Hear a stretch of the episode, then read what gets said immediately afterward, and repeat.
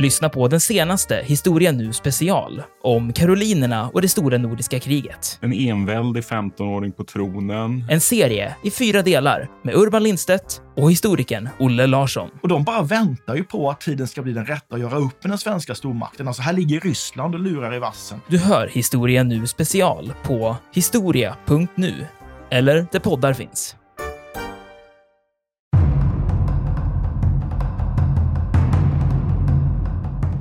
Det fjärde makedonska eh, kriget utmynnar egentligen, eller får liksom som en konsekvens, även någonting som kallas för Achaeanska kriget.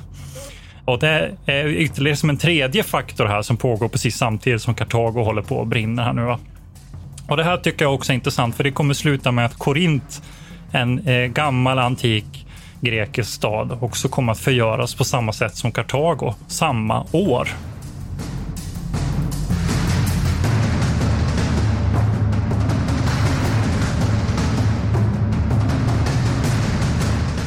Militärhistoriepodden är podden om krig med människor och samhället i fokus. Programledare är Martin Hårdstedt, professor i historia vid Umeå universitet och Peter Bennesved, doktor i idéhistoria. Podden ges ut av förlaget Historiska Media. Stöd gärna MH-podden via vårt swishnummer 123 610 76 68. Märk betalningen med MH-podden.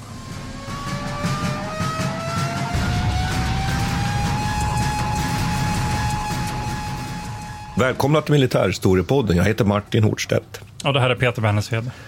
Eh, vi ska nu avrunda vår lilla miniserie kan man väl säga om de puniska krigen och vi har ju pratat om det första, det andra och idag är ju det tredje puniska ja, kriget. Och som också på något vis utmynnar i liksom fullbordandet av, av eh, den romerska republiken antar jag. Ja, man kan väl säga att år 146 är ju egentligen ett väldigt, väldigt före Kristus, väldigt viktigt år i det romerska imperiets historia. Men vad handlar egentligen det tredje puniska kriget om? Skulle man kunna säga att det är egentligen en belägring? I stort sett. Skulle ledande, man kunna säga det, det, jag tyckte det lät ganska mycket ledande fråga, Martin. Det var ledande Nej, det här, fråga? Det här, har, det här har att göra med, jag tror att de flesta lyssnare har säkert hört det här, eh, Katos kända uttalande. Känner du till det? Eller? Ja, ja. ja. Eh, vad, vad är det han säger nu då? Att, eh, för övrigt anser jag att Kato, eller Kartago bör förstöras.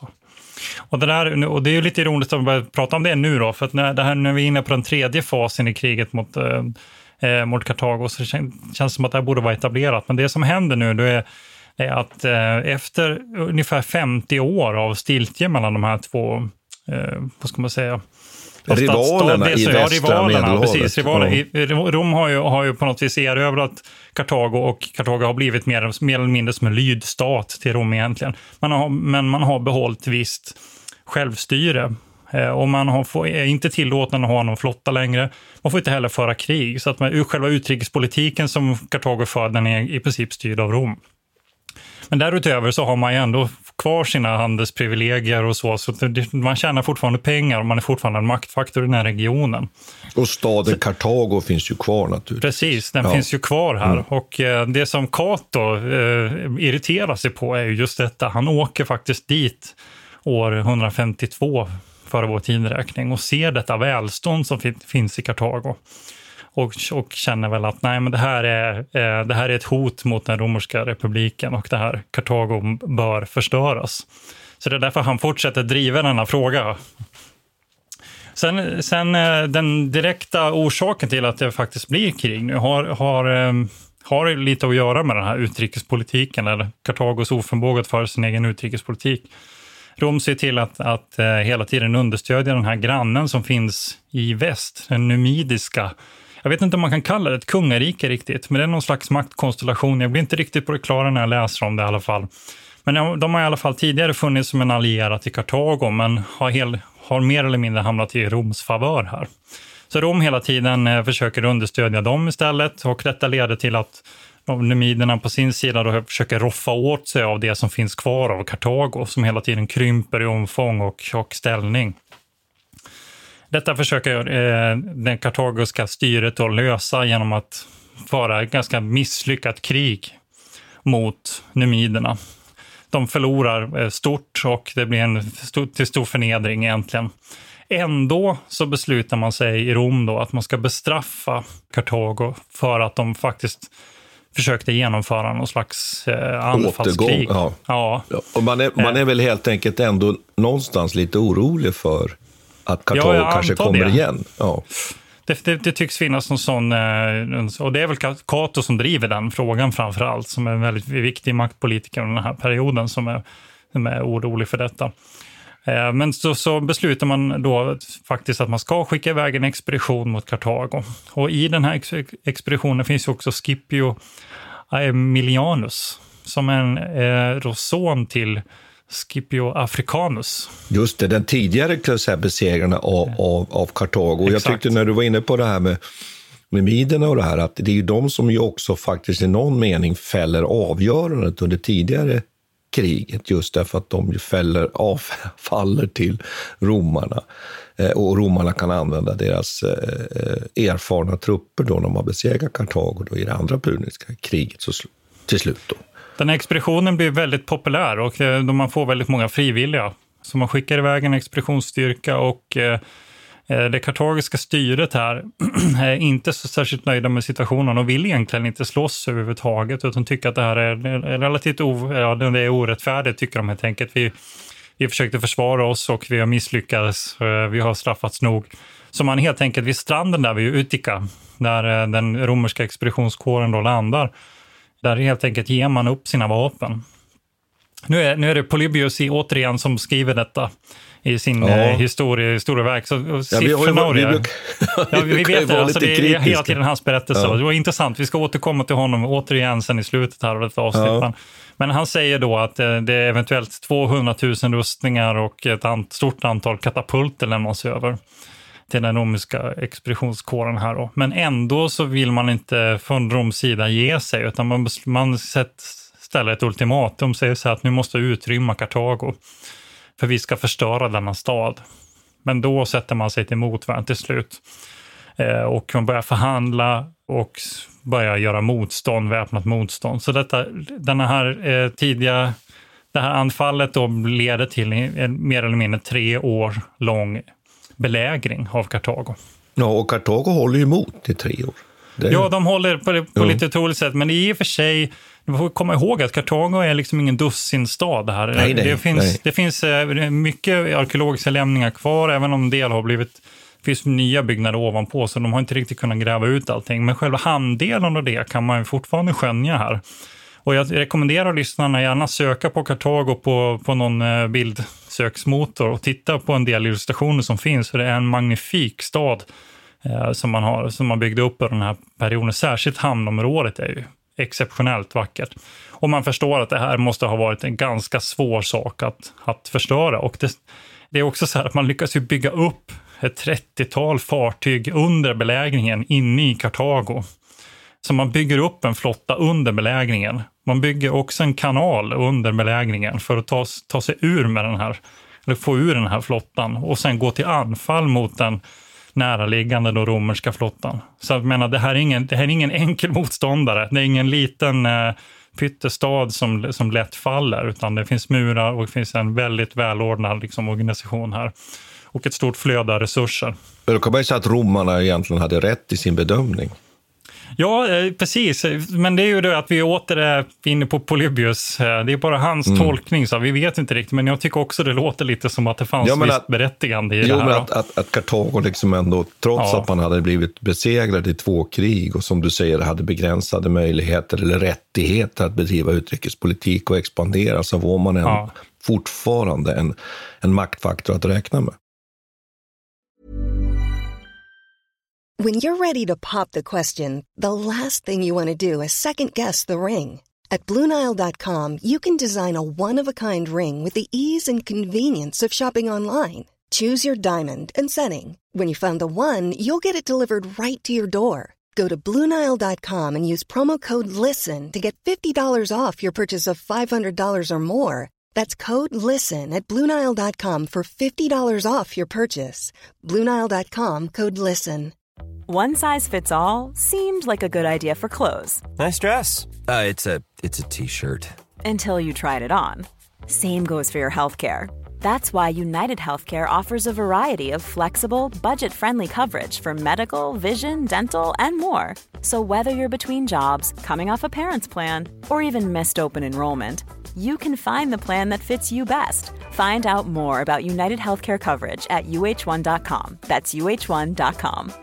Hey, I'm Ryan Reynolds. Recently, I asked Mint Mobile's legal team if big wireless companies are allowed to raise prices due to inflation. They said yes. And then when I asked if raising prices technically violates those onerous two year contracts, they said, What the f are you talking about, you insane Hollywood ass?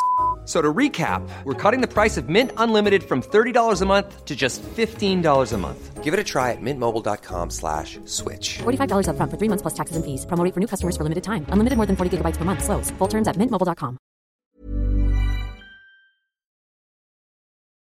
Sen är det de, de här tre dramatiska åren här. Och 19, eller ett, eh, år 148 så är det ju så att Hasdrubal också tar över det kartagiska styret. Och Hasdrubal är någon ättling till Hannibal som vi har avhandlat i tidigare avsnitt om det andra puniska kriget. Så det är återigen, det vi är tillbaka liksom i den gamla konflikten. Va? Och det är ju han som leder det här motståndet ganska, ganska framgångsrikt. Sen så kommer det ske ett stort slag här utanför Kartagos hamn egentligen, år 147. Och det är det som kommer lite grann bli ja, upptakten till den här kanalen som man bygger upp. Den täpps igen av de här fartygen man också har byggt upp inne i Kartago. Och det betyder i princip slutet på, på eh, möjligheten att få in resurser. Så efter 147 så får man allt svårare att hävda sig. Och sen 146 så leder då Scipio Aemilianus som nu har blivit konsul trots att han bara är 37 år, han är lika gammal som jag. Under hans ledarskap så lyckas man faktiskt ta över staden då så småningom. Men det tar sex dagar och mycket blodigt. En riktig, vi- han är en riktig yngling med andra ord. Ja, Också. han är riktigt yngling. Men det som är intressant, jag tänker vi, vi, innan vi tar liksom själva eh, bränningen av den här stan och allt det där, så vill jag också poängtera här att det finns en pågående process också vid sidan av. Så det är inte, eh, Rom är inte bara upptaget med just Kartago och det är ju faktiskt så att eh, Hasdrubal här, i år 148, han beslutar sig för att alliera sig med eh, Andriscus som ambition att kröna sig till kung över Makedonien. Eh, och, och det är inte heller sådär jättepopulärt. Och då kan man ju fråga sig vad det har eh, med saken att göra. Men det är ju att det pågår en annan typ av strid samtidigt. Så att det, den här, den tredje puniska kriget befinner sig i en, liksom, slags kontext där hela, hela egentligen det romerska, eller blivande romerska imperiet nu börjar krackelera lite i kanterna. Ja, man, är lite, man, har, man är så att säga upptagen med konflikter på, på två fronter här. I öster och sen den här nordafrikanska konflikten med Kartago. Mm. Och det här i öster, Martin, jag vet inte, vill du säga Mm. någonting om det? För jag tycker det där är ganska intressant. Eh, för det landar lite i samma slutsats egentligen Ja, det som det kommer hända i Och- och- Kartago. Ja, precis. Och, det, det, det, det, slutar väl på samma förfärande sätt kan man säga för Roms motståndare. Men jag tycker om man då liksom vevar lite tillbaks här så kan vi konstatera då att det här tredje puniska kriget och det andra puniska, alltså avståndet mellan de här i tid då, som vi har varit inne på. Däremellan så utkämpas det ju faktiskt de här makedonska krigen.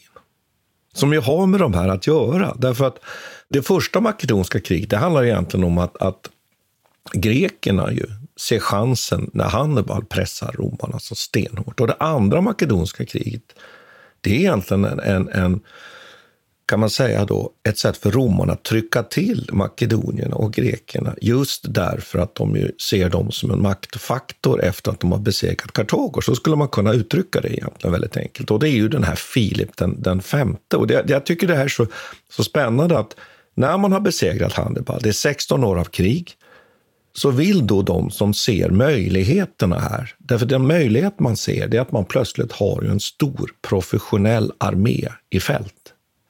Den där amatörarmén av medborgarsoldater har plötsligt blivit en professionell armé. Och den ser man ju möjligheten nu att använda så länge den så att säga är, är igång, om man uttrycker sig så.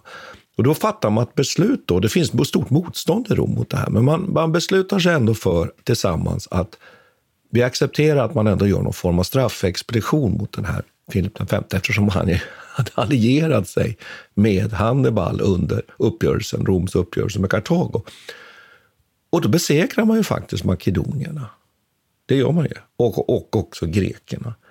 Och det här avrundas ju sen då, så att säga, också i ett, i ett tredje makedonskt krig.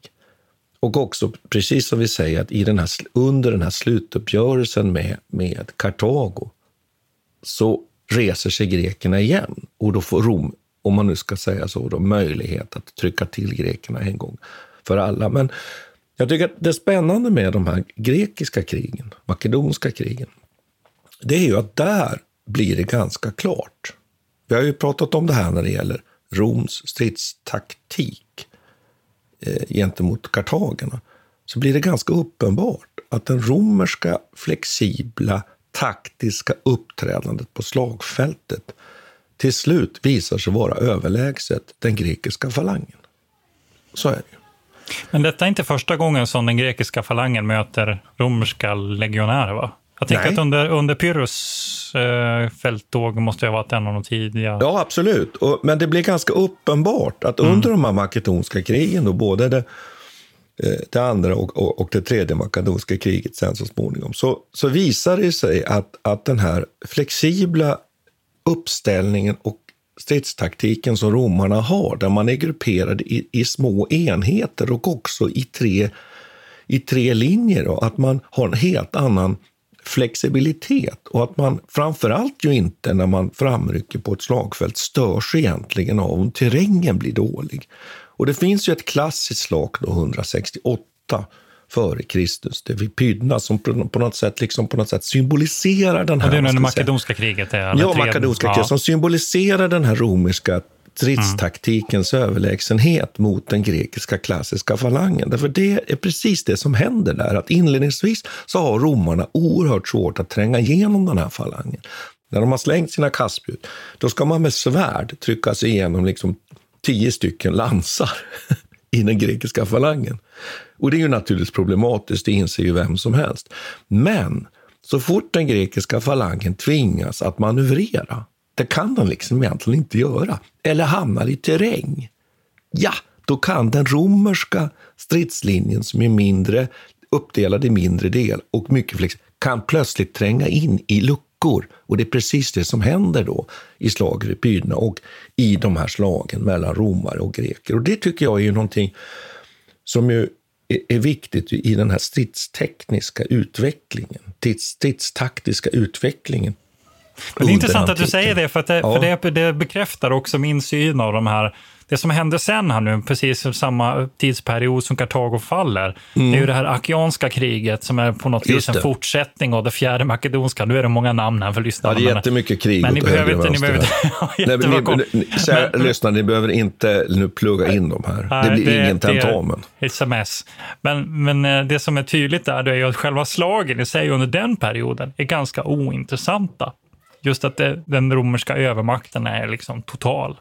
De bara skövlar rakt igenom. Jag tror att den här Sevedo Filip, Filip den sjätte, har en viss framgång under ett slag mot en romersk eh, expeditionskår här, precis när han ska försöka bli kung här nu då. Men, men han kommer snart så nedkämpas. Och det har med kavalleriet att göra, att han hade en viss, eh, lyckades med sitt lätta kavalleri här. Men utöver det så verkar det som att de, man är rätt så... Egentligen är det ju, framstår det så när man sitter och läser om det här nu då, så framstår det ju snarare som att motståndet till Kartago kanske är svårast för eh, romarna under den här perioden. För det tar ändå tre år för dem att knäcka. Men jag, tyck, jag tycker att det är så spännande just detta att när den här falangen Mm. får ställa upp och anfalla samlat, då är den ju problematisk. Då är den svår att tränga igenom. Mm. Men just detta att om man kan lyckas då få den, vilket ju det är ju sällan man kan ställa upp på ett liksom helt plant fält och den så att säga bara kan sopa undan allt i sin väg. Och just det här slaget vid Pydna 168 som avrundade tredje makedonska kriget, som jag var inne på, det, där liksom, det är symbolen för detta. Så att det här har ju pågått emellan och jag tycker också att det är viktigt att vi eh, upprepar det här, att det finns ju en, en form av liksom militär social process där de här medborgarsoldaterna blir allt mer professionella. Det som sen kommer hända då i den romerska historien efter 146, det är att man kommer att få omvärdera hur man ska rekrytera soldater. Det tycker jag vi har anledning att återkomma till. Men här kan man säga då att förutsättningen för att en sån här medborgararmé ska fungera, och det gäller ju egentligen en värnpliktsarmé också, den är ju att den egentligen lär sig att strida i krig. För den kan aldrig tas in och övas riktigt tillräckligt mycket. Och det är precis det som, som har hänt här i, i, i det romerska fallet. Och det tycker jag är en sån spännande sak. Och till det kan man då sen lägga att man utvecklar en ny stridstaktik som jag varit inne på som är flexibel. Och så tycker jag att en tredje sak faktiskt som vi har pratat om, att de här romarna, jag tycker det är så fascinerande med romarna, de lär sig ju dessutom sjökrigföring. Vilket de ju inte har en aning om inledningsvis. Och det gör de ju i, i krigen mot Kartago som vi har pratat om. Så här Men har vet vi du, t- får jag lägga till element, där? tycker jag. Ja. Då vill jag lägga till lite grejer, för, för någonting som jag upptäckte när jag satt och läste om detta var också att ett, ett, en konsekvens av de puniska krigen, de första två i alla fall, det är ett stort inflöde av slavar till Rom, eh, till den italienska halvön. Eh, Och detta förändrar ju eh, den liksom, arbetskraftssituationen där. Och det är också så att man tittar neråt mot Afrika och Kartago och ser att där har man organiserat sig i väldigt stora gods. Eh, och man har egentligen inga självägande bönder som är av någon, någon, av någon särskild eh, liksom, maktfaktor överhuvudtaget. Där. Det är stora gods som exporterar väldigt stora mängder säd. Va? Och den här modellen så tar man in också i Italien. Eh, och, och det här tycker jag är jäkligt intressant för att det här får väldigt stor, även för, för krigföringen. Och det är ett problem som man försöker, med, med ren landsbygdspolitik som man försöker lösa i, i Rom under den här perioden. Är att okej, okay, riket växer, marknaden av, av exportvaror förändras. De självägande bönderna i Italien kan inte längre hävda sig på denna marknad för det kommer mängder av billig säd från andra områden som är organiserade i stora gods istället. Detta får konsekvensen att den romerska ekonomin omvandlas till så kallade latifundier.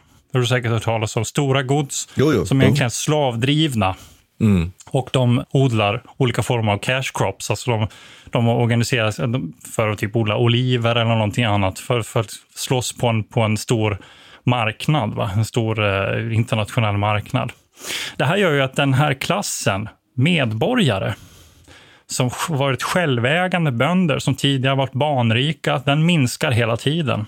Och vi får helt enkelt ett stort proletariat ute på den eh, italienska halvön, kan man säga. En massa människor som flyttar in, för det är helt enkelt, de flyttar in till städerna, för det är helt enkelt inte lönsamt längre att bedriva ett eget eh, småskaligt jordbruk. Och det här undergräver ju dels då medborgarrättigheterna, eller den, eh, och den, de principerna som den här medborgararmén har byggt på. Och man övergår sakta men säkert egentligen till en slags kontraktsarmé med frivilliga som skriver på papper och så skickas iväg. Va? Så, eh, och det här är en intressant process då, för det betyder också att desto större den romerska republiken nu blir, desto mindre inflytande får det italienska folket över senaten.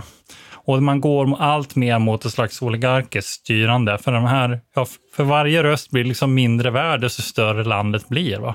Så det här är en jäkligt intressant process i den romerska vad ska man säga, tillväxten av det här imperiet som, som, eh, som jag tycker finns så många intressanta liknelser med idag också. Hur, vi, hur, hur länderna liksom organiserar sig i större, som Europeiska unionen till exempel. Desto större vår, vårt utbyte blir med andra länder, desto mindre inflytande får varje medborgare också över, över sin eget närområde så att säga och den politiska kraft hela tiden minskar. Det är precis den processen vi ser här också. Och eh, även konsekvensen av en mer globaliserad ekonomi som jag tycker är en jätteintressant liknelse mellan då och nu.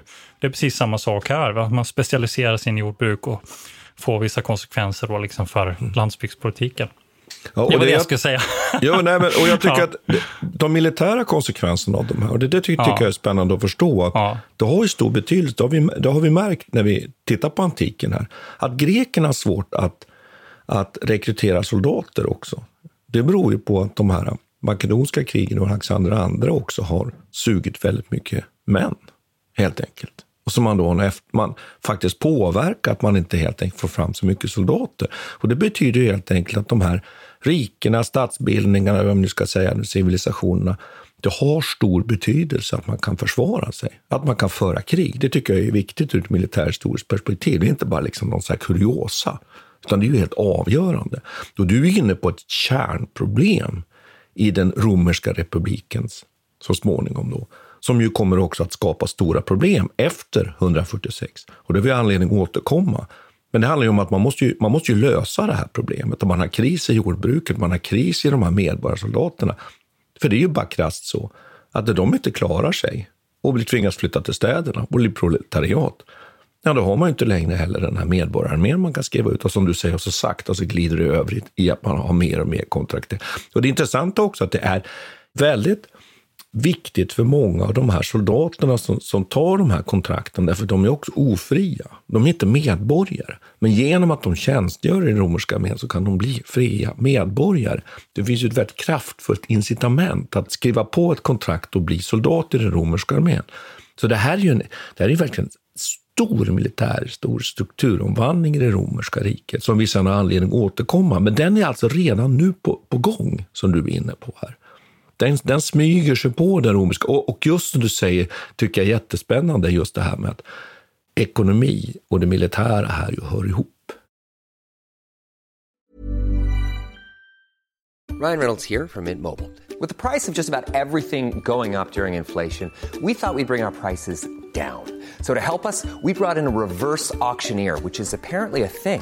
Mint Mobile unlimited premium wireless. Ready to get 30, 30, bit to get 30, bit to get 20, 20, 20, bit to get 20, 20, bit to get 15, 15, 15, 15 just 15 bucks a month. So, Give it a try at mintmobile.com/switch. slash $45 upfront for three months plus taxes and fees. Promo for new customers for limited time. Unlimited more than 40 gigabytes per month. Slows. Full terms at mintmobile.com. Everyone knows therapy is great for solving problems, but getting therapy has its own problems too, like finding the right therapist, fitting into their schedule, and of course, the cost. Well, BetterHelp can solve those problems. It's totally online and built around your schedule. It's surprisingly affordable too. Connect with a credentialed therapist by phone, video, or online chat, all from the comfort of your home. Visit betterhelp.com to learn more and save 10% on your first month. That's BetterHelp, H E L P. One size fits all seemed like a good idea for clothes Nice dress. Uh, it's a it's a t-shirt. until you tried it on. Same goes for your healthcare. That's why United Healthcare offers a variety of flexible, budget friendly coverage for medical, vision, dental, and more. So, whether you're between jobs, coming off a parent's plan, or even missed open enrollment, you can find the plan that fits you best. Find out more about United Healthcare coverage at uh1.com. That's uh1.com. Åter till Grekland och till Kartago, tycker Ja. jag. Eh, Efter den här lilla utvikningen. Men du har nämnt lite de makedonska krigen. Ja. Eh, Och det fjärde makedonska kriget som, som får eh, Rom att också samtidigt som, som den här konflikten med Kartago Det är, väl, pågår. det är väl det som ett Ja. uppror egentligen, skulle man kunna Ja, säga. precis. det. Man ska kalla det, det, det man försöker som- ja. åstadkomma. Det är att man försöker slå sig loss från den romerska överheten Mm. egentligen. Det är fortfarande en slags klientstat. Eh, man har någon form av självstyre, men ändå Rom som bestämmer hela tiden utrikespolitiken, precis som de varit i Kartago. va. Och det försöker man liksom komma loss ifrån. Det fjärde makedonska eh, kriget utmynnar egentligen, eller får liksom som en konsekvens, även någonting som kallas för Akeanska kriget. Och det är ytterligare som en tredje faktor här som pågår precis samtidigt som Kartago håller på att brinna här nu. Va? Och det här tycker jag också är intressant, för det kommer sluta med att Korint, en eh, gammal antik grekisk stad, också kommer att förgöras på samma sätt som Kartago samma år. 146. Ja, och då här, det här har att göra då med den peloponnesiska halvön. Eh, Och då är det så att de här staterna, stadsstaterna som har funnits där, de har sedan en, tid tillbaka försökt bilda en egen typ av en allians, som heter den Akeanska ligan eller eh, förbundet. De är ju relativt svaga i förhållande till Rom här, men de har ändå försökt hävda sig på olika vis, framförallt eh, norrut mot Makedoniens makedonska överhet och sen och även mot romersk överhet. Man har problem här med Sparta som har hela tiden har egna ambitioner och som hela tiden försöker återta sin gamla status som en stormakt i det här området. Eh, så man för krig mot Sparta egentligen och försöker ena sig med dem. Det här tycker inte Rom om. Eh, om man, vill, om man ställer sig på Spartas sida, för man vill inte ha ytterligare en stor maktkonstellation här. Och detta sker alltså direkt efter det fjärde makedonska kriget, så har man liksom etablerat romersk hegemoni över Makedonien. Och nu tittar man lite grann söderöver. Okej, hur ska vi försöka få lugn och ro på den akeanska eller peloponnesiska halvön? Så det, det går som en direkt eh, linje ner här. Va? Och här är det återigen så att det är som ett slags uppror egentligen. Man vet att, att det romerska imperiet eller republiken har klarat av betydligt svårare motståndare än eh, det här lilla upproret som kommer ske i Peloponnesien. Men man beslutar sig ändå för eh, att gå i krig. Och Polybius säger då att det här är som krigiska demagoger. Eh, vad ska man säga? Eh, vad heter det eh, på, Hökar, på svenska? krigsivrare. Ja, nej, men vad, vad, Ja. vad heter sådana här eh, makthavare i det offentliga? Vad kallas de? Jag helt tappat orden. Byråkrater. Ja, nej, eh, sådana här eh, och- journalister och så som har olika åsikter. Gud, jag har tappat ord. Skitsamma. Man, eh, Polybius skyller detta på de här demagogerna som finns i det här området som propagerar egentligen för att man ska eh, slå, försöka komma loss från den romerska överhögheten. Det här blir ett ganska misslyckat krig och precis som i Kartago så kommer de bara skicka iväg sin eh, expeditionsflotta eh, dit eh, och slå ner de här upproren tämligen snabbt. Och ganska snart står man inför Korints murar samma år, 146 före vår tideräkning, och som man slår, tar över Kartago. Och det här är två intressanta episoder nu då, som utspelar sig. Först kommer, kommer alltså Kartago att brinna. Den här Scipio Am Amilianus tar sig in eh, och förgör, eller i princip eh, slår ut det, det kartagiska motståndet. Hasdrubal kommer att tillfångatas, hans fru och barn sägs det förgås i elden runt Kartago. Eh, de sista som slåss det, det, det är romerska eh, deserterade soldater egentligen i Kartago. Men snart så kommer man besluta sig för att hela den här stan ska bara skövlas med marken. I sex dagar håller man på att slåss där. 50 000 fångar tas till fånga och staden egentligen förstörs. Det finns alltså häpnadsväckande siffror här. De är ju jättetveksamma naturligtvis. Man Ja. pratar om att det skulle ha dött 250 000 människor och att det, det är 50 000 som överlever som, som förslavas. Då. Det där kan man ju ta med en nypa salt. Men jag tycker ju återigen det här med de här dimensionerna och antiken, det är ändå fascinerande. Ja, ja, precis. Det är svårt att relatera till, Det är tiotusentals liksom, människor i alla fall, det kan Ja. vi konstatera. Eh, och det måste ju varit en fruktansvärd skövling egentligen av de här områdena. Men ja, liksom, man får, läm får lämna det där här. Det, det sägs Staden då, bränns ju och förstörs Ja, i vilket fall som Precis. helst. Polybius Mm. påstår att ungefär 50 000 eh, fångar tas och detta, dessa tas först under den sjätte dagen. Och så att de första fem dagarna så bara slaktar man alla som kommer i ens närhet egentligen. Så det, det tycks vara ganska blodigt. Egentligen samma process pågår i Korint.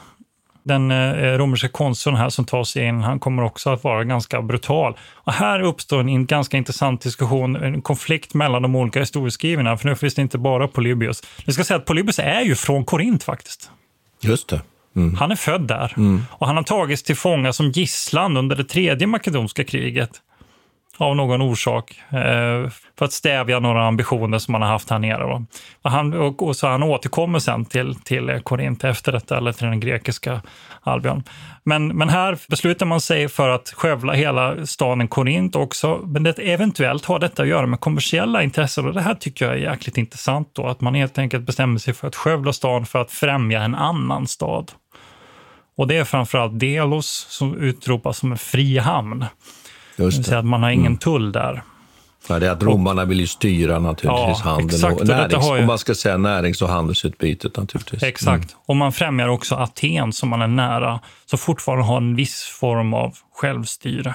Så väljer man att helt enkelt skövla det här. Och det, det blir ungefär samma konsekvens som i Kartago, man helt enkelt tar bort den ekonomiska maktbasen här och bara rensar ut. Va?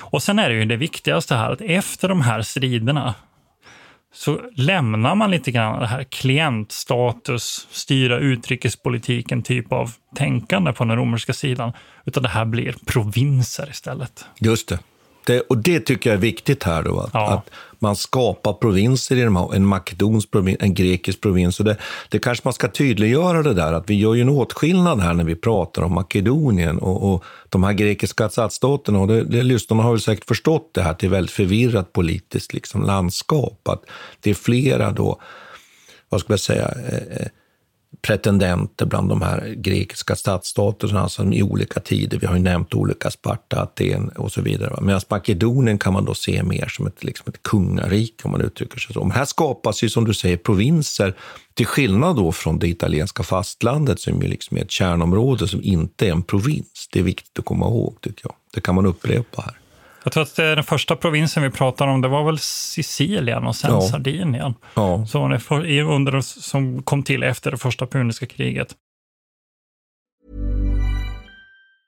Planning for your next trip? Elevate your travel style with Quince. Quince has all the jet setting essentials you'll want for your next getaway, like European linen, premium luggage options, buttery soft Italian leather bags, and so much more. And is all priced at 50 to 80% less than similar brands. Plus, Quince only works with factories that use safe and ethical manufacturing practices. Pack your bags with high-quality essentials you'll be wearing for vacations to come with Quince. Go to quince.com slash pack for free shipping and 365-day returns. Mom deserves the best, and there's no better place to shop for Mother's Day than Whole Foods Market. They're your destination for unbeatable savings, from premium gifts to show-stopping flowers and irresistible desserts. Start by saving 33% with Prime on all body care and candles. Then get a 15-stem bunch of tulips for just $9.99 each with Prime. Round out Mom's menu with festive rosé, irresistible berry chantilly cake, and more special treats. Come celebrate Mother's Day at Whole Foods Market. Planning for your next trip? Elevate your travel style with Quince. Quince has all the jet setting essentials you'll want for your next getaway, like European linen, premium luggage options, buttery soft Italian leather bags, and so much more. And is all priced at 50 to 80% less than similar brands. Plus, Quince only works with factories that use safe and ethical manufacturing practices. Pack your bags with high-quality essentials you'll be wearing for vacations to come with Quince. Go to quince.com slash pack for free shipping and 365-day returns. År 146 kan man väl då säga att där är ju någon form av slutpunkt. Att där har ju Rom dels sopat undan Kartago som motståndare i väst, där Medelhavet, eller hur? Ja. Och, som vi har konstaterat här också, fått kontroll över, får man väl säga, en, en värdig motståndare i de grekiska stadsstaterna och Makedonien. Precis, och jag menar, efter, den här, efter den här tiden så har den romerska republiken i princip kontroll över hela Medelhavet. Och sen spiken i kistan för det här, som också är intressant ur något kulturhistoriskt perspektiv, då, det är att den här kungen i Pergamon, Just som det. ligger på andra Mm. sidan av Egeiska havet, det vill säga Mm. det som idag är Turkiet. Mm. Eh, han väljer att, att han testamenterar hela sitt rike till Rom. Och det bildas en, och det, det här blir, det kommer leda till ett mindre krig där också, men så småningom så blir det även en provins där som kommer kallas, kallas Asien. För det kan jag Det lägga till. intressant. Ja, så jag- ja, ska bara lägga till att det finns ett tempel från Pergamon som Ja, ju finns i Berlin. i Berlin. Ja. Det är lite lustigt. Ja, så jag tänkte lägga till, eh, eh, man kan lägga till en sak här och den är ju det att det fascinerande är ju att när grekerna sen kommer till Rom, efter att man har blivit besegrad av Rom, och då lever man väl i tron att Rom, naturligtvis, romarna är oerhört sofistikerade välorganiserade. Det, upp, det framgår väl av att de är militärt framgångsrika. Men när grekerna kommer till Rom, för Rom är ju ett kaos. Ett veritabelt kaos. Och då konstaterar ju de, till skillnad från sina grekiska, välorganiserade grekiska städer, så då bara konstaterar de att hur är det möjligt att detta folk som har en sån här huvudstad, som är helt kaotisk, har kunnat besegra oss? Så att på något sätt så är det ju fascinerande att den här mycket starka grekiska kulturen ju ändå då militärt besegras, politiskt besegras av romarna, men inte nödvändigtvis kulturellt. För det är ju uppenbart naturligtvis att romarna är under starkt grekiskt kulturinflytande. Mm. Efter den här perioden så kommer den grekiska kulturen och den romerska kulturen flyta samman Jo. på ett lite nytt sätt. Och man importerar en del Ja, ja men det är bara att Polybios i, i sig är ju ett intressant exempel på detta som född i Korint, va, som man sen kommer välja att följa. Då skippar ju Amelianus, eh, som sen också får sitt namn Africanus, precis som sin far. Va. Eh, men han representerar lite grann den här sammansmältningen. Men det som är, som är intressant om med det här med Pergamonperioden och det att det blir en provins där, det betyder också att den romerska republiken nu har kontroll över handelsvägen direkt till Asien och man behöver inte längre de grekiska öarna som en handelsstation däremellan. Vilket gör att inte bara har de grekiska öarna nu fallit in under den romerska republiken, dess geopolitiska nytta i det här närområdet har också minskat och det blir liksom slutet på den grekiska antiken och även början på slutet på den hellenistiska perioden, den som Alexander den store satte igång. Va? Och de här stormaktsdrömmarna som har funnits i de här.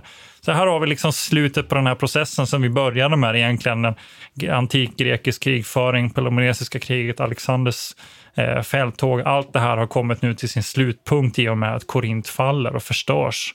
Eh, och de här områdena omvandlas till romerska provinser.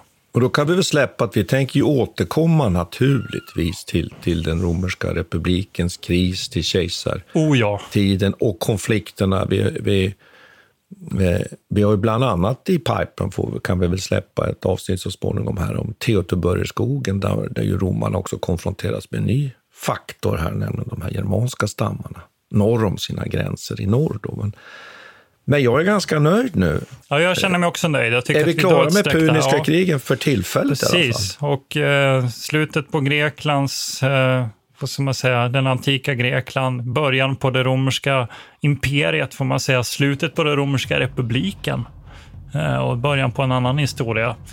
Eh, och så att nu är mycket spännande framför oss. Men vi säger med det, tack ska vi ha tror jag. Tack ska vi ha tror jag. Vi tackar Peter Bennesved och Martin Hårdstedt. Kontakta gärna Militärhistoriepodden via mejl på militarhistoriepodden historia.nu. Peter och Martin vill gärna få in synpunkter och förslag till programidéer.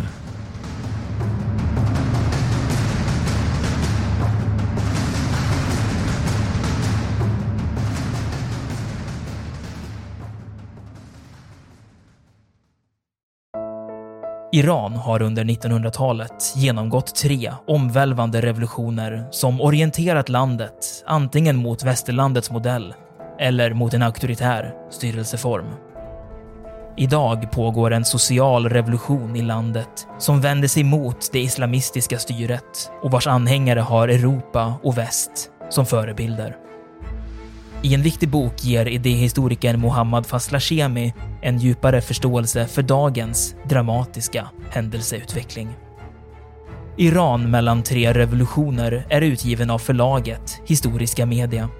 Beställ den fysiska boken på förlagets hemsida historiskamedia.se eller köp den i en bokhandel nära dig.